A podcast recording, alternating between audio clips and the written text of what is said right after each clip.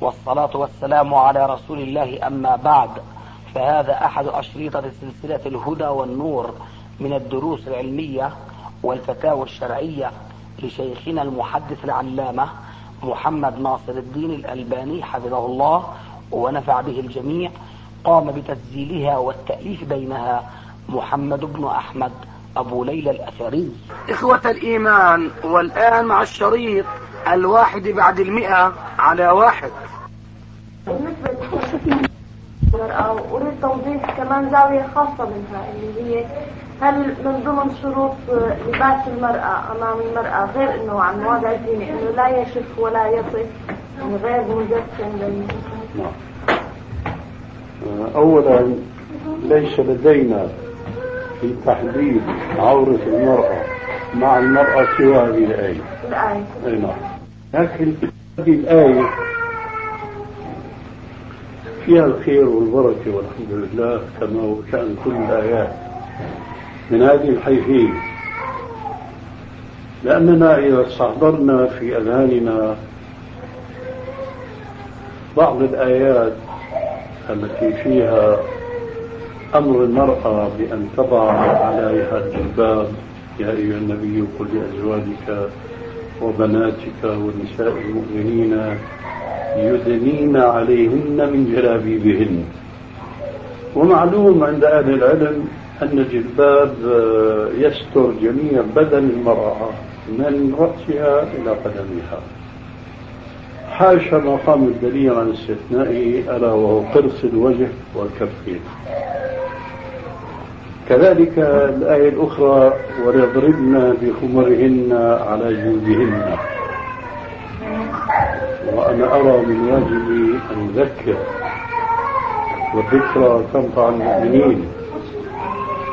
وإن كان السؤال حول تحديد عورة المرأة مع المرأة فأنا أريد أن أذكر بأن كثيرا من النساء المسلمات الصالحات واللاتي يعبر عنهن اليوم بالملتزمات آه، ينسين أن الله عز وجل فرض عليهن مع الجلباب شيئا آخر اسمه الخمار. فواجب المرأة أن إذا خرجت من بيتها أن تخرج مختمرة متجلبة على رأسها الخمار وعلى الخمار جلباب. وإذا عرفنا أن الجلباب يستر أيضا الرأس والعنق والصدر فحينما نأتي إلى الآية المسؤول عنها ولا يبدين زينتهن أو لبعولتهن. فإذا استحضرنا في ذهننا ما سبق من الآيتين فيكون قد قام في ذهننا أن المرأة يجب أن تكون مستورة كلها إلا ما ذكرنا فحينما يسمح هنا يبقى ما لم يسمح به يبقى على أنها عورة وعلى أنه يجب ستره فإذا قال تعالى ولا يدين زينتهن إلا لبعولتهن أو آبائهن أو أو إلى أن يقول أو نسائهن. إذا جعل النساء في خاتمة الآية كالمحارم في أول الآية فكما لا يجوز لأي محرم من هذه المحارم أن تظهر المرأة أمامه إلا ساترة كل جسدها إلا مواضع الزينة. إذا عرفت هذه الحقيقة بقي علينا أن نفهم شيء آخر وهو ما المقصود من مواضع الزينة؟ عفوا ما المقصود من الزينة؟ للعلماء علماء التفسير في هذه الآية قول قولان أحدهما أن المقصود ظاهر الآية ولا يبدين زينتهن. القول الثاني ولا يبدينا مواضع الزينة. وأنا أرى أن هذا القول الثاني أعم وأشمل من القول الأول. لأنه إذا كان المعني من الآية مواضع الزينة وكانت هذه المواضع مزينة دخلت الزينة في المواضع. وليس العكس تماما بمعنى إذا اخترنا القول الذي يقول الزينة نفسها فإذا المرأة مثلا لم تكن قد وضعت العقد في عنقها. فهل معنى ذلك؟ فهل؟ لا عن القول الثاني إنه ولا يبدين زينتهن الزينة نفسها على القول معناها إذا كان ما في زينة معليش. أما على القول الذي اخترناه فإذا لم يجوز للمرأة أن تظهر موضع الزينة فمن باب أولى أن لا يجوز أن تظهر الزينة التي هي على الموضع. فإذا لا يجوز للمرأة أن تظهر مواضع الزينة إلا لهؤلاء المحارم وإلا للنساء. نسائهن. وعليكم السلام ورحمة وبركاته. المقصود بها هم المسلمات. على هذا التفسير جرى علماء السلف كلهم جروا على أن المقصود أو نسائهن أي المسلمات. لا خلاف بين العلماء علماء المفسرين في هذا أبدا. حتى جاء الأستاذ المودودي رحمه الله جاء برأي جديد حيث قال إلا أو نسائهن يعني المتخلقات بأخلاق الإسلام ولو كن كافرات مشركات والعكس من ذلك يقول إذا كن نساء مسلمات لكنهن غير متخلقات بأخلاق الإسلام فلا يجوز للمرأة المسلمة أن تظهر أمام هذا الجنس من النساء المسلمات. لكن هذا الرأي مرجوح. لماذا؟ لأمرين اثنين. الأمر الأول أن هذه الإضافة أو نسائهن هي كما يقول العلماء في كثير من المواطن هي إضافة تشريف. تختصر عشان اللحم لا أنا تفصيل هالنقطة هي بالذات يعني على كل حال إرضاء الناس غير طبعا عندي. طيب. قوله تعالى أو نسائهن أضاف النساء إلى نساء المسلمات. التي خاطبهن بقوله ولا يبدين من هن النساء التي ذكرن من قبل. يا أيها النبي قل لأزواجك وبناتك ونساء المؤمنين. إذا لما قال تعالى ولا يبدين زينتهن إلا لبعولتهن إلى آخر الآية ثم قال في خاتمتها أو نسائهن فيعني نساء المسلمات. هذا الوجه الأول. والوجه الثاني اتفاق علماء التفسير على هذا التفسير دون خلاف بينهم. ومن قواعد أصول التفسير أنه لا يجوز الخروج عما اتفق عليه علماء السلف لأنهم بلا شك أعلم وأفقه وأدين وإلى آخره إذا كان الأمر كذلك وهو كذلك فلا يجوز للمرأة المسلمة أن تظهر أمام المحارم ومثلهم المرأة المسلمة إلا بإظهار فقط مواضع الزينة. فما هي مواضع الزينة؟ أول ذلك الرأس وما حوى فإن الرأس مثلا موضع الأقراط والعنق موضع الطوق ثم الرأس قد يوضع عليه مشط أو زينة أخرى كما هو معلوم. ثم من مواضع الزينة الأساور حيث المعصم من مواضع الزينة شيء كانت النساء في الجاهلية ثم في الإسلام يضعهن على العضد مثل الخلفين في الساق. نوى الزينة نعم. آه الآن حقيقة ما يخطر في ذلك. آه على كل حال مش مهم. لا عشان تعطل. نعم. من مواضع الزينة موضع الخلخال؟ هذه هي مواضع الزينة. وهذه هي المواضع التي تضطر المرأة أن تكشف عنها حينما تريد أن تتهيأ للصلاة أمام محارمها. وكذلك أمام بنات جنسها. ما سوى ذلك؟ بقي على العورة كما شرحنا آنفا. ومن يقول بأن عورة المرأة مع المرأة كعورة الرجل مع الرجل من السرة إلى الركبة فهذا قول لا أصل له لا في كتاب الله ولا في حديث رسول الله حتى ولا في حديث ضعيف. إنما هو الرأي والاستنباط.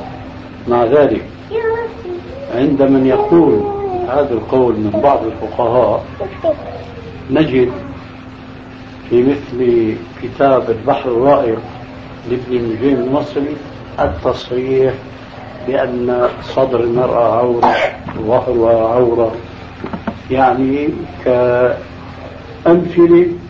للآية السابقة التي أباحت إظهار الزين من المرأة أمام المحارم.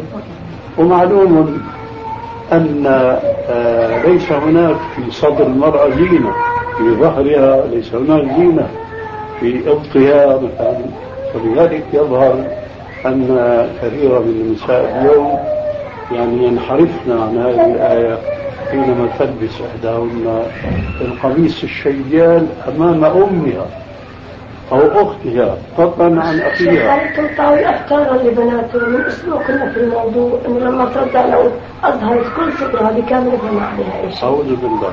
فهذا على فالمهم أن نفهم الآية. المهم أن نفهم نفهم الآية حتى نعرف كيف نبين للناس انحرافهم عن الكتاب هذا شيء. شيء ثاني أنا قلت آنفا أن الحقيقة لا يوجد لدينا نص صريح أكثر من هذه الآية. لكن يوجد هناك حديث يفهم منه شيء مما جاء في الآية. حديث يرويه أبو داود في السنن. أن النبي صلى الله عليه وسلم جاء يوما إلى بيت عائشة. ومعه غلام لها.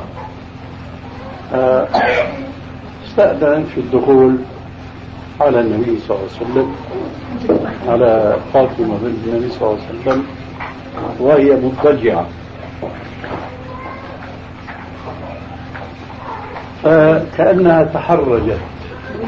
من دخول أبيها عليها ومعه غلامها خلف مضجعة حاصرة الرأس كشف عن قدميها وشيء من ساقيها فقال عليه السلام يا بني لا بأس عليك إنما هو أبوك وغلامك. فهذا معناه أنه لو كان هناك شخص آخر لم يجوز لها أن ترى ساقيها هذا الحديث يمكن أن نعتبره كتفسير جزئي يؤيد التفسير السابق للآية الكريمة. هذا ما عندي جوابا عن السؤال السابق. بالنسبة للباس الجلباب هل يجوز للمرأة أن تلبس إذا خرجت؟ كان جلباب ساتر دون أن تلبس في مثلا في هذه البلد الدنيا حار وتحتاج المرأة إلى ملابس خفيفة. فليجوز لها أن تلبس بالجلباب فقط أم يجب عليها أن تلبس ثيابها العادية وفوقها. نعم هو هذا ما أشرنا إليه آنفا. مع السلحة يعني لا بد للمرأة إذا خرجت من بيتها أن تجمع بين وضع الخمار على رأسها ثم على الخمار الجلباب. بتحقيق قوله تعالى وليضربن بخمرهن على جيوبهن. وليضربن بخمرهن على جيوبهن. ولا يبدين زينتهن إلا ما ظهر منها. وهذه نقطة يغفل عنها كثير من المسلمات الملتزمات كما قلنا آنفا لأنهن يأخذن القضية ليس بالعلم الشرعي وإنما بتحكيم العقل. شو المقصود من الحجاب؟ هو أن تستر المرأة وجهها أن تستر المرأة بدنها كله. فهذا الجلباب يستر البدن. لكن هناك شيء آخر يجب ملاحظته وهو أن لا يكون الجلباب أو الثوب الذي تلبسه المرأة يحجم شيئا من أعضاء بدنها. فحينما تضع المرأة الجلباب فقط على رأسها سيظهر الرأس محجما لا سيما كما نلاحظ من بعض النساء حينما يكورن ويعقدن شعورهن في قبر رؤوسهن. فتجد الرأس هذا بارز من الخلف فحينما يأتي الخمار وخمار أظن كنا تستحضرن أنه ليس المراد به ما يسمى اليوم الإشار وإنما ما تصلي به المرأة حينما تدخل في الصلاة حيث أن هذا الحجاب أولا يغطي شعر الرأس ثم ينزل مسدودا على الكتفين فلا يحجم الكتفين. فإذا جاء فوق الخمار الجلباب اندفع بهذين الأمرين تحريم رأس المرأة.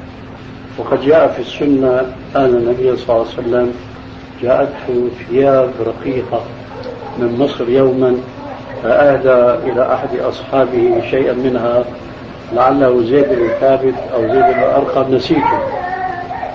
فقال له ألبسها زوجتك ولتضع تحت هذا الثوب من ثياب الغليظة لكي لا تحجم عظامها أي بدنها لا يصف لا ينسف ولا نعم.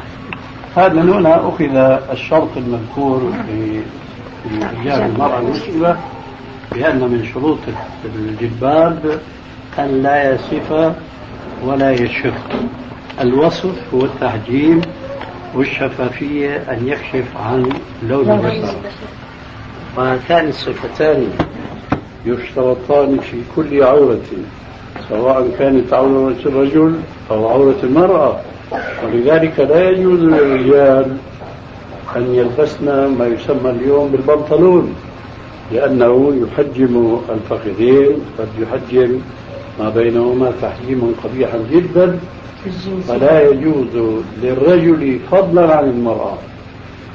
ومن عجائب المفارقات التي نلاحظها نحن اليوم أنه يكون الزوج رجلا طيبا يصلي ويصوم الآخرين ملتزم بعض الشيء. لكنه هو إن صح التعبير متبنطل لابس البنطلون لكنه متعصب كل التعصب وبحق بالنسبة لزوجته فهو لا يريد أن تلبس ثوبا ضيقا. لماذا؟ لأنه يحجم عورتها فنسي نفسه. نسي نفسه أنه يلبس البنطلون الذي يحجم العورة فيجب على الزوجين كليهما أن يلتزما أحكام الإسلام في كل شيء ومن ذلك أن يبتعد عن لباس أي ثوب يحجم العورة كل بحسبه فالمرأة كلها عورة إلى الوجه والكفين أما الرجل فمن السرة إلى تحت الركبة. في عندي ملاحظة إذا كان حتى يصير في عدل بين الحاضرات كل واحدة تسأل سؤالا على الدور. أي نعم. وإن كنت أنت سبقت بالحضور يعني فأخذت كفاية وبركة أما إذا كان ما حدا عنده سؤال فالمجال أمامك واسع. ونبدأ باليمين. حتى نبتعد عن الفوضى عندك شيء؟ عندك شيء؟ أنا بعدها اسال سؤالها اهم ان شاء الله يعني أنا حتى محتاجه آه كويس. اولا لكن هذه عندها شيء طيب تفضلي. اولا سؤال يتابع نفس سؤال الاخت فيدخل ضمن سؤال. الحمد لله والصلاة والسلام على رسول الله وعلى آله وصحبه. بالنسبة نحن يعني نلبس الجلباب كما تراه عبارة عن ثوب ونلبس الخمار هذا الطويل فوقه فهل يعد هذا من يعني من الحجاب الشرعي أو من الحجاب المطلوب أو من الأفضل نغيره بالعباءة؟ ما رأيك؟ العباءة توضع على الرأس أم على المنكبين؟ بس معي أنت خليكي مستمع. على الرأس. العباءة؟ من غير رأس يعني موضوع الكتفين كالثوب. فاهم فاهم أنا شايف هذا بس العباءة التي تسألين عنها أسألك توضع على الرأس أم توضع على المنكبين؟ على الرأس نعم. فوق الرأس. فوق الرأس. هنا يأتي الجواب كال... كالآتي. العباءة هو الجلباب المذكور في القرآن. ولذلك أمر الله عز وجل أو من أجل ذلك أمر الله عز وجل المرأة أن تجمع بين وضع الخمار وعلى الخمار الجلباب لماذا؟ لأن الجلباب باعتباره أي العباءة نحن الآن إن قلنا عباءة أو قلنا جلباب فالمعنى واحد. العباءة معلوم أنها مفتوحة الأمام ولذلك قال تعالى حينما ذكر الجلباب يا أيها النبي قل لأزواجك وبناتك ونساء المؤمنين يدنين ما قال يغطين قال يدنين ذلك لأن المرأة في الجاهلية كانت إذا خرجت متجلبة الجلباب آه، لباس يعني شعبي عربي قديم لكنها لما كانت جاهلية لا دين لها كانت تلقي الجلباب على رأسها نصف رأسها هو مكشوف كما تفعل بعض النساء بالنسبة للإنشاد وكما تفعل بعض العراقيات المستهترات تلقي الجلباب على نصف الرأس وصدرها ورقبتها كله مبين. فالله عز وجل أدب المسلمات بقوله يدنين عليهن من جلابيبهن. أي حينما يضعن هذا الجلباب ينبغي هذا الإدناء وهو التقريب التقريب إلى حيث يغطي ما سوى الوجه. هذا في الرأي الراجح وفي هناك قول آخر لبعض المفسرين أنها تغطي الوجه كله إلا عين واحدة هكذا جاء الوصف. وبعضهم ذكر العينين. فالشاهد العباءة هو الجلباب ولكن لما كانت المرأة من الممكن أن تغفل عن عباءتها فأمر الشارع الحكيم أن تضع تحت الجلباب الخمار. فالخمار تضربه على رأسها وعلى عنقها فلو انكشفت العباءة شيء بدون قصدها فيكون هناك في احتياط. في احتياط. حينئذ إذا استعملت العباءة ووضعت على الرأس من مقدمة الرأس وتحته الخمار يكون هذا فيه تنفيذ الآيتين الكريمتين آية الجلباب وآية الخمار. لكن لابد من بيان شيء وهو هل الأمر في الجلباب الذي كان معهودا ما قبل الإسلام ثم فعل أيضا في الإسلام هل هو تعبدي أم هو معقول المعنى؟ وأظن أن الجميع يفهمن المقصود من كلمتي تعبدي أو معقول المعنى. طيب.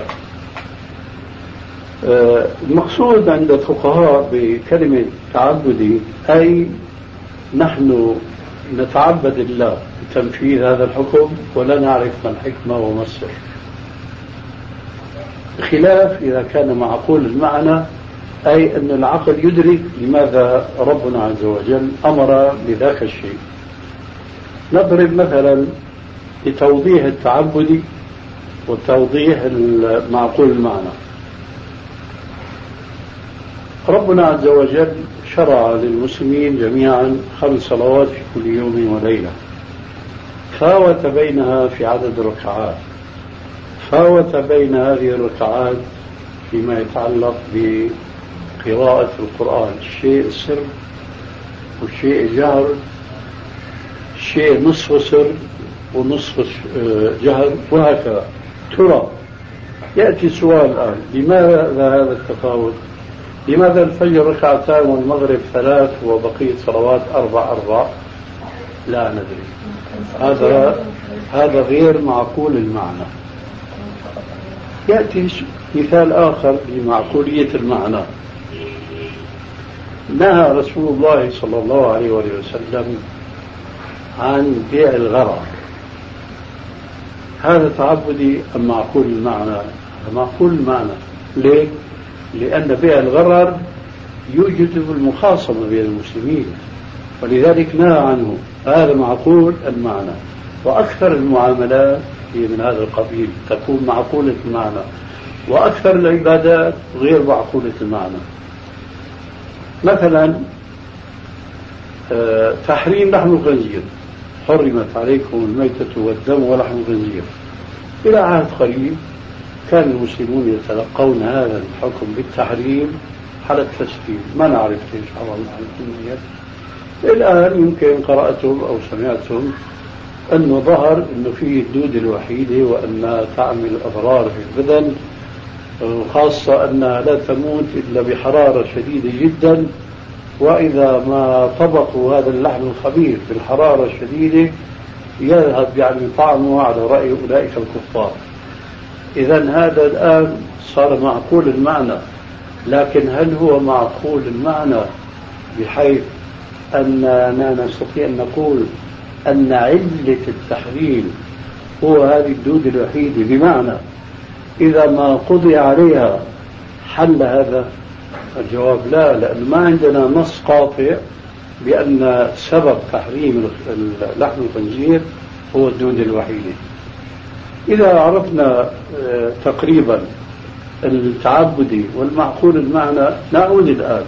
فربنا عز وجل فرض على النساء الجلباب ترى هذا تعبدي ما بنعرف شو الغاية ولا مفهوم شو الغاية مفهوم شو الغاية وهو التستر وتغطية الزينة التي قد تكون المرأة متزينة بها تحت جلبابها فإذا هذا الأمر معقول المعنى لدفع الفتنة. فلو قام مقام الجلباب ثوب آخر لا يسمى لغة جلبابا مثلا في بعض البلاد العربية كسوريا مثلا وفي الأردن أيضا. أقول الغطاء هناك في الشرعي عبارة عن قطعتين لا تتزم يعني. نعم. قطعة فوقانية وقطعة تحتانية. هذه لا تسمى جلبابا ولا تسمى عباءة لكنها من حيث أنها تحقق الستر المراد من الجلباب هذا متحقق تماما. فإذا الواجب على المرأة أن تلبس اللباس الذي يستر بدنها كالعباءة عباءة أو أحسن إن وجد لكن هذا كله لا يعفي النساء من واجب وضع الخمار تحت أي لباس كان جلباب أو كان لا الدم أو نحو ذلك. لعلة دفع تحجيم رأس المرأة كما ذكرت آنفا. السروال بالنسبة للسروال. اسمح لي شو خلصنا ما في يعني تعبد في لبسنا العباءة؟ يعني أيوة ليس مقصودا بذاته.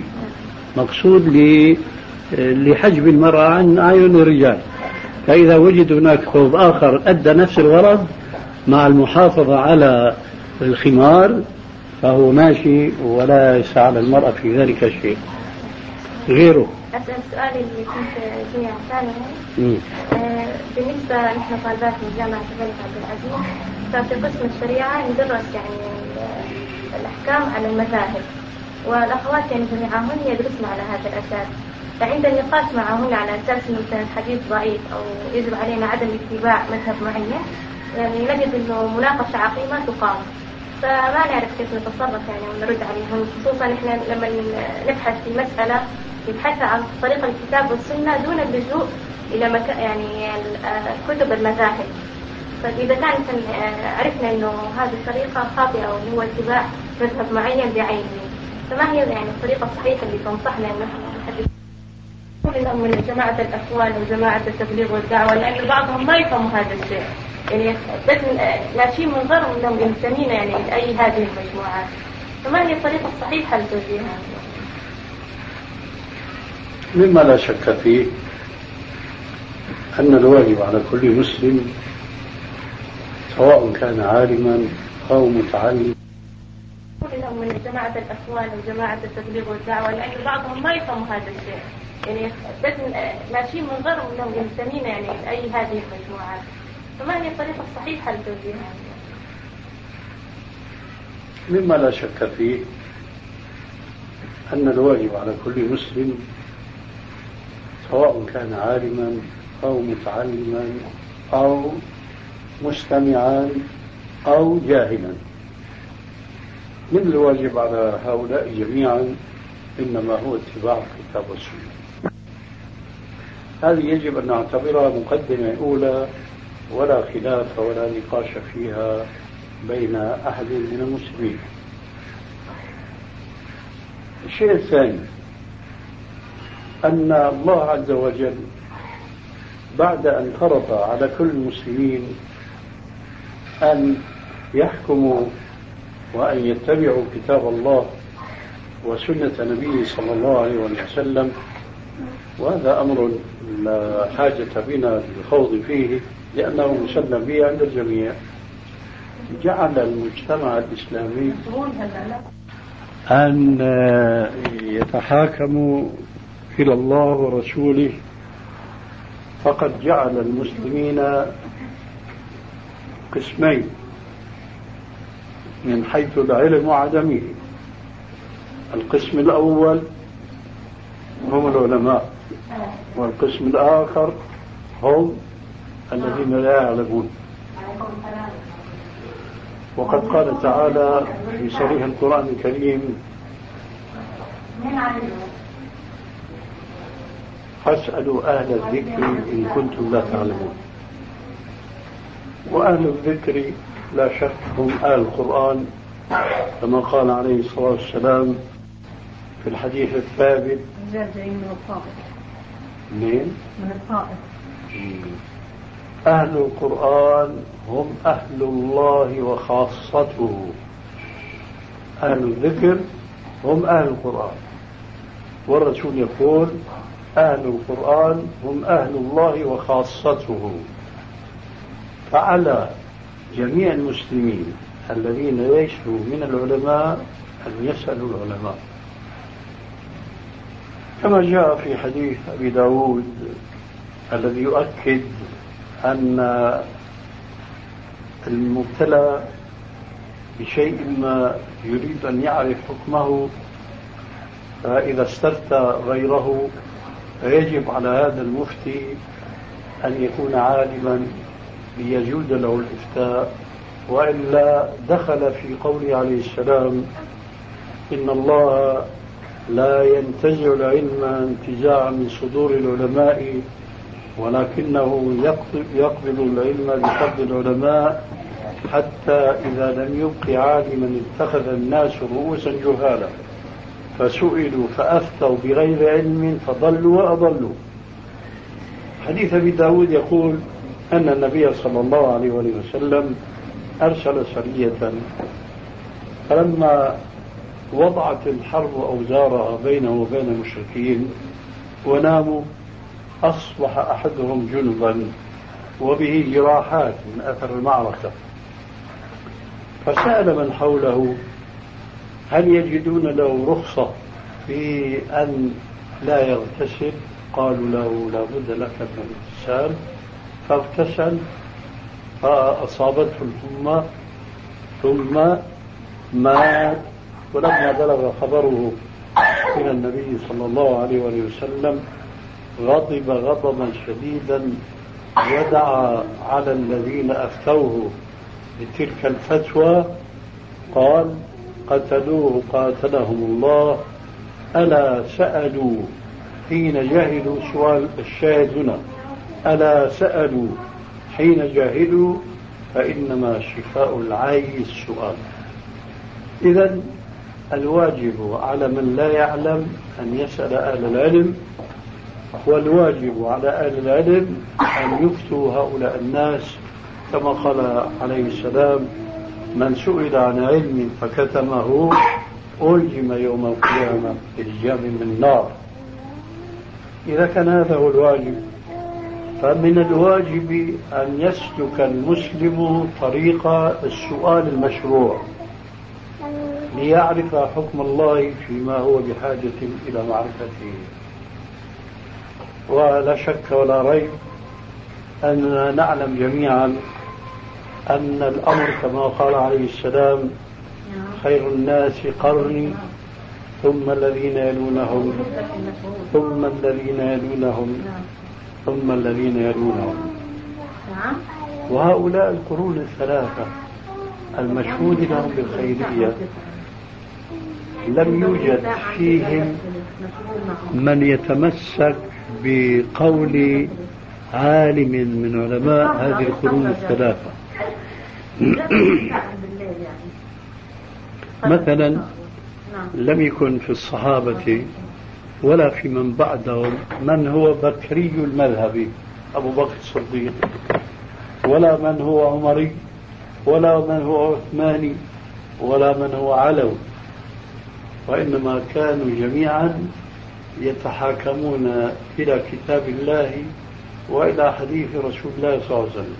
أهل العلم يلتقون مع الكتاب والسنة مباشرة. من لا علم عنده؟ يسألون هؤلاء العلماء دون أن يتعصبوا لشخص معين منهم لأن هذا التعصب ينافي التوحيد الخالص. التوحيد الخالص الذي هو اتباع المعصوم وليس هناك معصوم من البشر إلا رسول الله صلى الله عليه وآله وسلم وفيما يتعلق بالدين.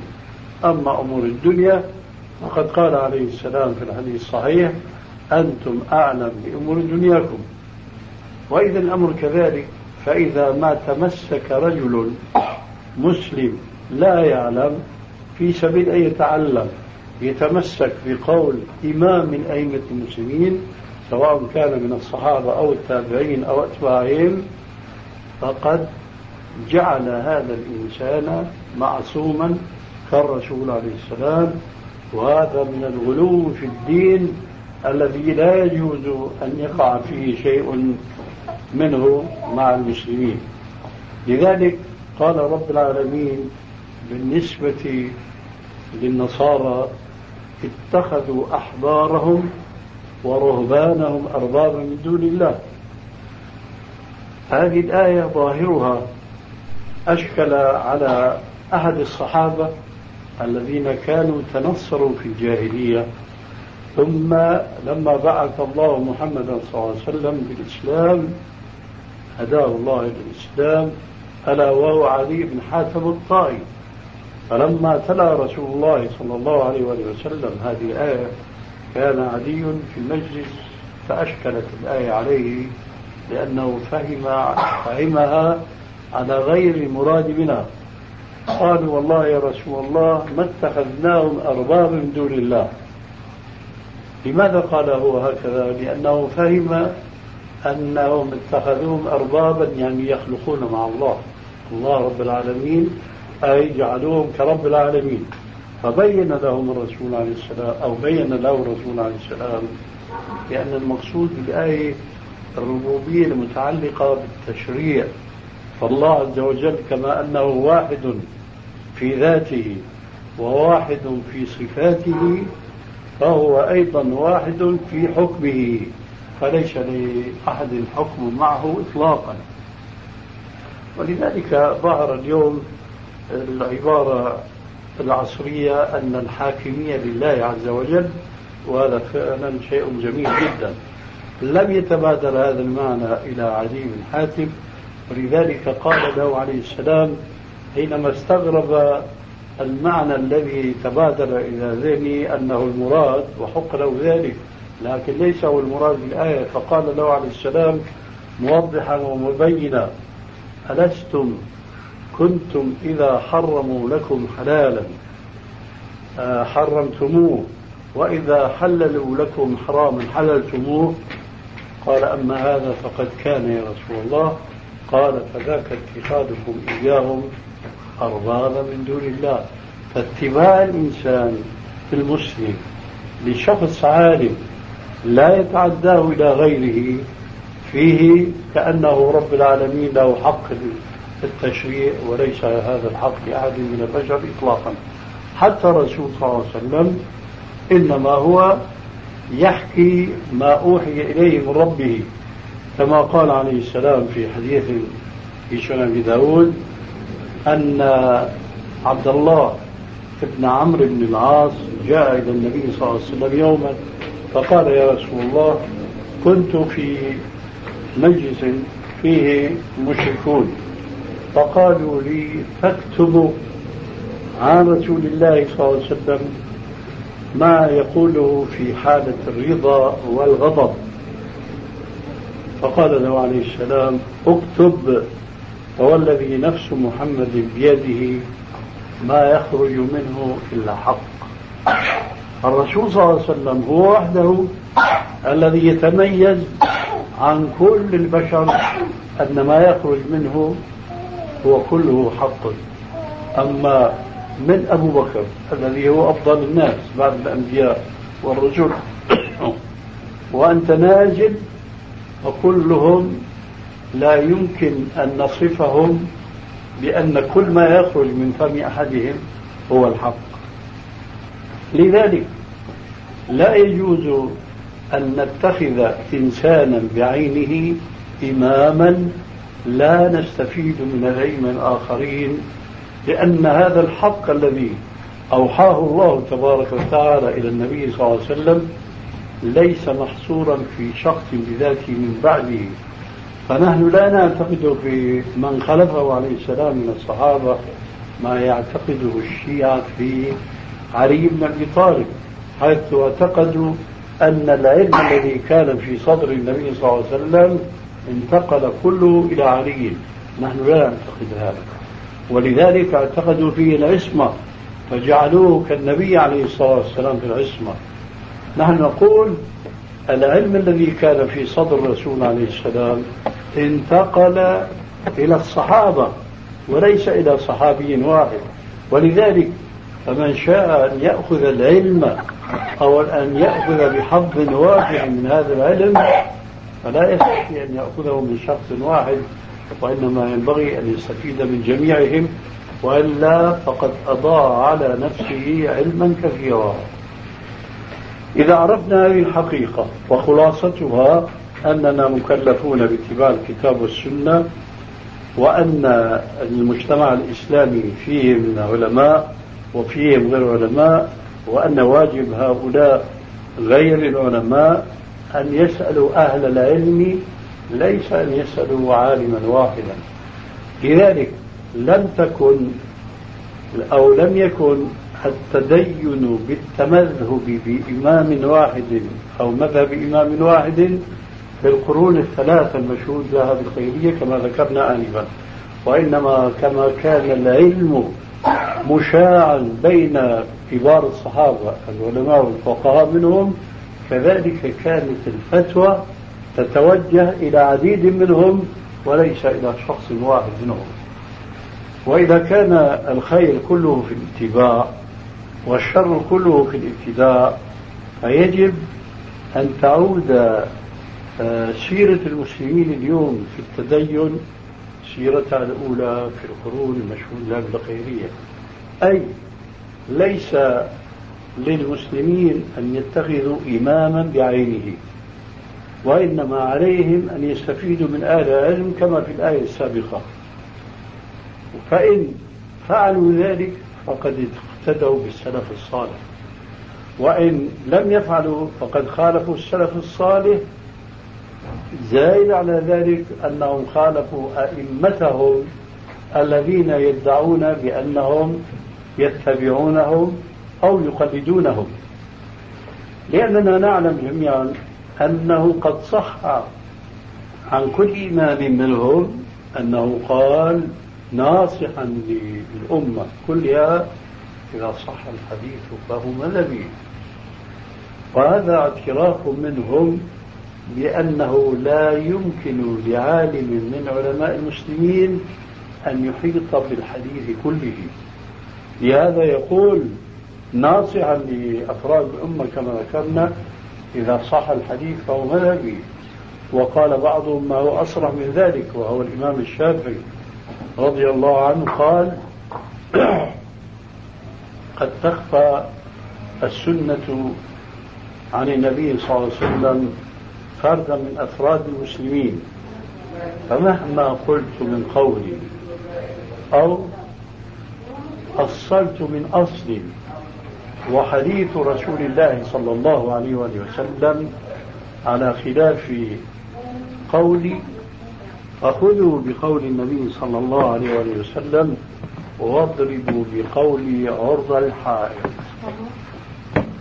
الأئمة في اتباع السنة واتباع قول الرسول عليه السلام وعدم تقليد الإمام إذا تبينت السنة يكون يكون والحالة هذه التمذهب التمذهب بمذهب إمام واحد ليس فقط مخالفا للكتاب والسنة بل هو أيضا مخالف لأقوال الأئمة فالذين يتمذهبون بمذهب بمذهب إمام معين هم مخالفون للكتاب والسنة وغير متبعين لأقوال الأئمة فأصبحوا خارجين عن اتباع الكتاب والسنة وعن تقليد الأئمة. لذلك يعجبني بهذه المناسبة ما ذكره أحد كبار علماء الهند وهو المعروف بأبي الحسنات اللكنوي. في كتاب له اسمه الفوائد البهية في طبقات علماء الحنفية. ذكر في ترجمة أحد علماء الحنفية وهو المسمى بعصام البلخي. عصام البلخي هذا من الطبقة الثانية من تلامذة أبي حنيفة. لأن الشيخ عصام البلخي هو أبو يوسف. وأبو يوسف هو كما هو معلوم تلميذ أبي حنيفة. عصام البلخي هذا تلميذ أبي يوسف ذكر أبو الحسنات اللكنوي في ترجمته أنه كان يرفع يديه في الصلاة عند الركوع وعند الرفع منه. وهذا بلا شك كما يعلم العارفون بتراجم الحنفية أمر غريب شاذ بالنسبة لعلماء الأحناف لأنهم مطبقون تبعا لأئمتهم الثلاثة أبي حنيفة ومحمد بن الحسن الشيباني وأبي يوسف القاضي كل هؤلاء الثلاثة قالوا بعدم شرعية رفع اليدين في الصلاة عند الركوع وعند الرفع منه بل قالوا بكراهة هذا الرفع كراهة التحريم. فلما رؤي عصام البلخي هذا وهو منهم يرفع يديه في الصلاة سئل كيف أنت ترفع يديك في الصلاة؟ وأنت تابع لأبي يوسف وأبو يوسف تلميذ أبي حنيفة. قالوا بأن هذا الرفع لا يشرع. قال وهذه كلمة حق. إن الله تبارك وتعالى قد كلف كل منا أن يعمل بما علم. وقد علمت أن النبي صلى الله عليه وآله وسلم رفع يديه عند الركوع والرفع منه. والله عز وجل لم يكلفنا أن نفهم شريعة ربنا بعقل أبي حنيفة. وإنما كل إنسان بعقله وبعلمه. ويوم نلقاه سوف لا يقول لي لماذا خالفت أبا حنيفة. على العكس فيما لو تركت هذه السنة سيقول لي لماذا تركت هذه السنة وقد عرفت أن نبي أن نبيك صلى الله عليه وسلم كان يرفع يديه عند الركوع والرفع منه. علق على فعل عصام هذا هو في عبارة أخرى على اتباعه لهذه السنة ومخالفته لإمام أبي حنيفة أو يوسف علق تعليقا بديعا ورائعا جدا حيث قال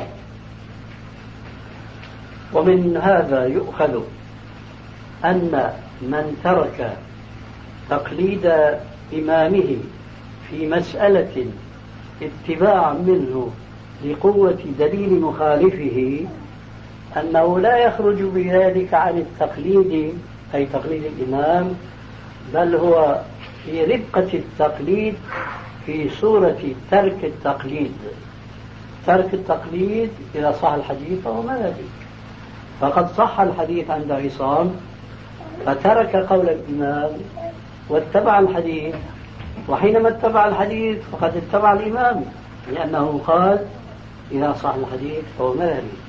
لذلك قال هذه الكلمة أبو الحسنات وهو أيضا حنفي وعالم فاضل من علماء الجنود نأخذ من هذه المسألة أو يؤخذ من هذه المسألة أن الحنفية إذا ترك مسألة من مسائل إمامه اتباعا لقوة دليل مخالفه أنه لا يخرج بذلك عن التقليد بل هو في رقة التقليد في صورة ترك التقليد.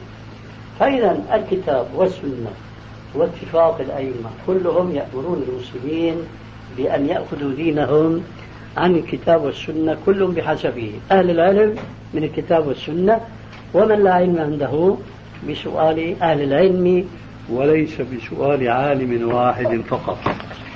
إذا عرفت هذه الحقيقة فيجب على عامة المسلمين عامة المسلمين علمائهم وغير علمائهم أن يحيوا هذا الاتجاه الذي كان عليه سلفنا الصالح وهو أن لا تتعصب طائفة منهم لإمام فتتعصب طائفة أخرى لإمام آخر وبذلك يقع المسلمون في محذور كبير وهو الاختلاف والإفتراق.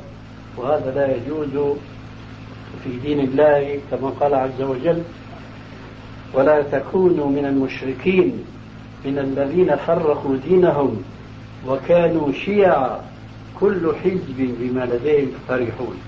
ومن يقرأ التاريخ الإسلامي وما وقع بين متعصبة المذاهب من فتن تتجلى له ضرورة عود المسلمين إلى اتباع الكتاب والسنة على التفصيل السابق وغير فأكرر العالم بعلمه وغير العالم بسؤال أهل العلم وليس بالتدين باتباع مذهب معين. نحن مثلا إلى عهد قريب أظن أنتم ما أدركتم الذي أدركناه. في مسجد بني أمية في دمشق يوجد المسجد الأموي. توجد فيه أربعة محاريب. تصلي في هذه المحاريب الأربعة أربعة من الأئمة الحنفي والشافعي والمالكي والحنبلي. فتجد ناسا يجلسون والصلاة قائمة. لماذا؟ هذا ليس إماما لنا. فإذا انتهت الصلاة قام إمام ثاني صلى. الناس جالسون. ما يصلوا مع هذا ليس إماما وهكذا تفرقت جماعة المسلمين بسبب تعصبهم لإمام واحد كل منهم قنع بإمام. هذه الظاهرة لم تكن في عهد السلف الصالح إطلاقا. كان يؤم المسلمين جميعا إمام واحد. مع أننا نعلم أن بعض الصحابة كانوا يختلفون في بعض المسائل وكذلك التابعون فمن بعدهم. لكن مع ذلك كانوا يصلون جماعة واحدة وفي مسجد واحد. ترى لماذا هذا حصل هذا الفرق بين ما كان وبين ما عليه نحن اليوم؟ هو أن المنهج العلمي الذي كانوا عليه نحن حدنا عنه وتمسكنا بمنهج منحرف عما كانوا عليه أي انحرفنا عن الكتاب والسنة واتبعنا كل منا إماما قنع به. كما ذكرنا حنفي وشافي ونحو ذلك. لا يعني هذا الكلام شيئا يخطر في بال بعض الناس وقد ينقلونه ويتهمون به الأبرياء. لا يعني هذا الكلام أننا نحن اليوم حينما ندعو إلى اتباع الكتاب والسنة لا نقيم وزنا لهؤلاء الأئمة وأمثالهم. حاشا لله عز وجل. إنما نحن نقدرهم ونحترمهم تمام التقدير والاحترام. ومن ذلك أننا أخذنا هذا النهج الذي بيناه آنفا من كلماتهم. فهم الذين قالوا إذا صح الحديث فهو مذهبي إلى آخر ما هنالك من أقوال كنت جمعتها وأودعتها في مقدمة كتاب صفة صلاة النبي صلى الله عليه وآله وسلم من التكبير إلى التسليم كأنك تراه فنحن إذا بهم نقتدي ولهم نتبع في هذا المنهج الذي أمر الله تبارك وتعالى به الناس جميعا. فإن تنازعتم في شيء فردوه إلى الله والرسول. إن كنتم تؤمنون بالله واليوم الآخر ذلك خير وأحسن تأويلا. فتعظيم الأئمة وتقديرهم شيء وتعظيم حكم الشرع الصادر عن الله وعن رسول الله هذا شيء آخر. الغاية في الاتباع من البشر هو رسول الله. أما الأئمة كل الأئمة لا نستثني منهم أحدا سواء كانوا من الصحابة أو التابعين أو أتباعهم فهم أدلاء هم وسطاء بيننا وبين نبينا صلى الله عليه وآله وسلم. فمن تمسك بواحد منهم فقد ضيع علوم الآخرين. ويجب أن نؤكد في هذا ونرسخه في أذاننا. إذا ما تذكرنا الحقيقة السابقة أن علم الرسول عليه السلام لم يودع في صدر واحد من الصحابة وإنما في صدور جميع الصحابة. وهذا العلم الذي انتقل من صدور الصحابة لم ينتقل إلى صدر واحد من التابعين وإلا إلى مجموع علماء التابعين. ثم هذا العلم أيضا لم ينتقل من مجموع صدور التابعين إلى صدر إمام من أئمة أتباع التابعين.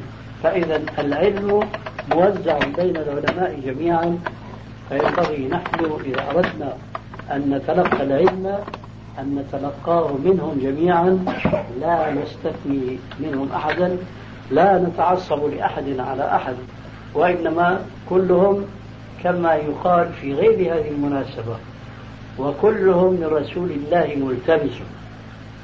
أقول يقولون هذا في غير هذه المناسبة. لأننا حينما نبين للناس أن الصحابة اختلفوا في بعض المسائل فعلينا أن ننظر مع من الحق فنتبعه كذلك الأئمة من بعدهم اختلفوا في بعض المسائل يجابروننا بقولهم وكلهم من رسول الله ملتمس هذا نقوله نحن لكن فرق كبير جدا بين ما نقوله نحن وبين ما يقوله هؤلاء الناس. نحن نقول كل واحد منهم كان هدفه وكانت غايته اتباع الكتاب والسنة. لكن هذا لا يعني أن كل واحد منهم أصاب الحق في كل مسألة وإلا تناقضت أقوال الأئمة وبالتالي تناقضت الشريعة. وهذا مستحيل. لأن الله عز وجل يقول في حق القرآن الكريم ولو كان من عند غير الله لوجدوا فيه اختلافا كثيرا لو كان هذا القرآن من البشر والبشر مختلف مضطرب الفكر لوجدوا فيه اختلافا كثيرا لكن هذا من وحي السماء الذي لا يأتيه الباطل من بين يديه ولا من خلفه. لكننا في الواقع نجد خلافا كثيرا بين الأئمة. وحسبكن بعض الأمثلة التي يبتلى بها الناس كثيرا. مثلا خروج الدم ينقض الوضوء ولا لا ينقض الوضوء؟ ثلاثة مذاهب ثلاثة أقوال. لا يمكن هذه الأقوال أن تكون من عند الله أبدا.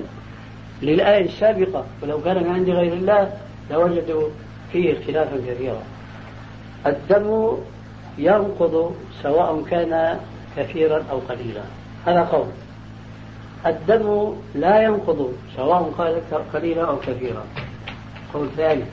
قول ثالث إن كان كثيرا نقض وإن كان قليلا لم ينقض. ثلاثة أقوال. تكون من رسول الله حاشا من رسول الله أن يقول مثل هذه الأقوال المضطربة هذا مثال من الأمثلة التي يبتلى بها الناس جميعا نساء ورجال خذ مثال آخر وهو أدق بالنسبة لكونه له علاقة اجتماعيا. المذهب الحنفي مثلا يقول إذا بلغت المرأة سن الرشد فلها أن تزوج نفسها بنفسها ولو لم يأذن لها بذلك ولي أمرها. الشافعي والجمهور يقول لا هذا النكاح غير صحيح.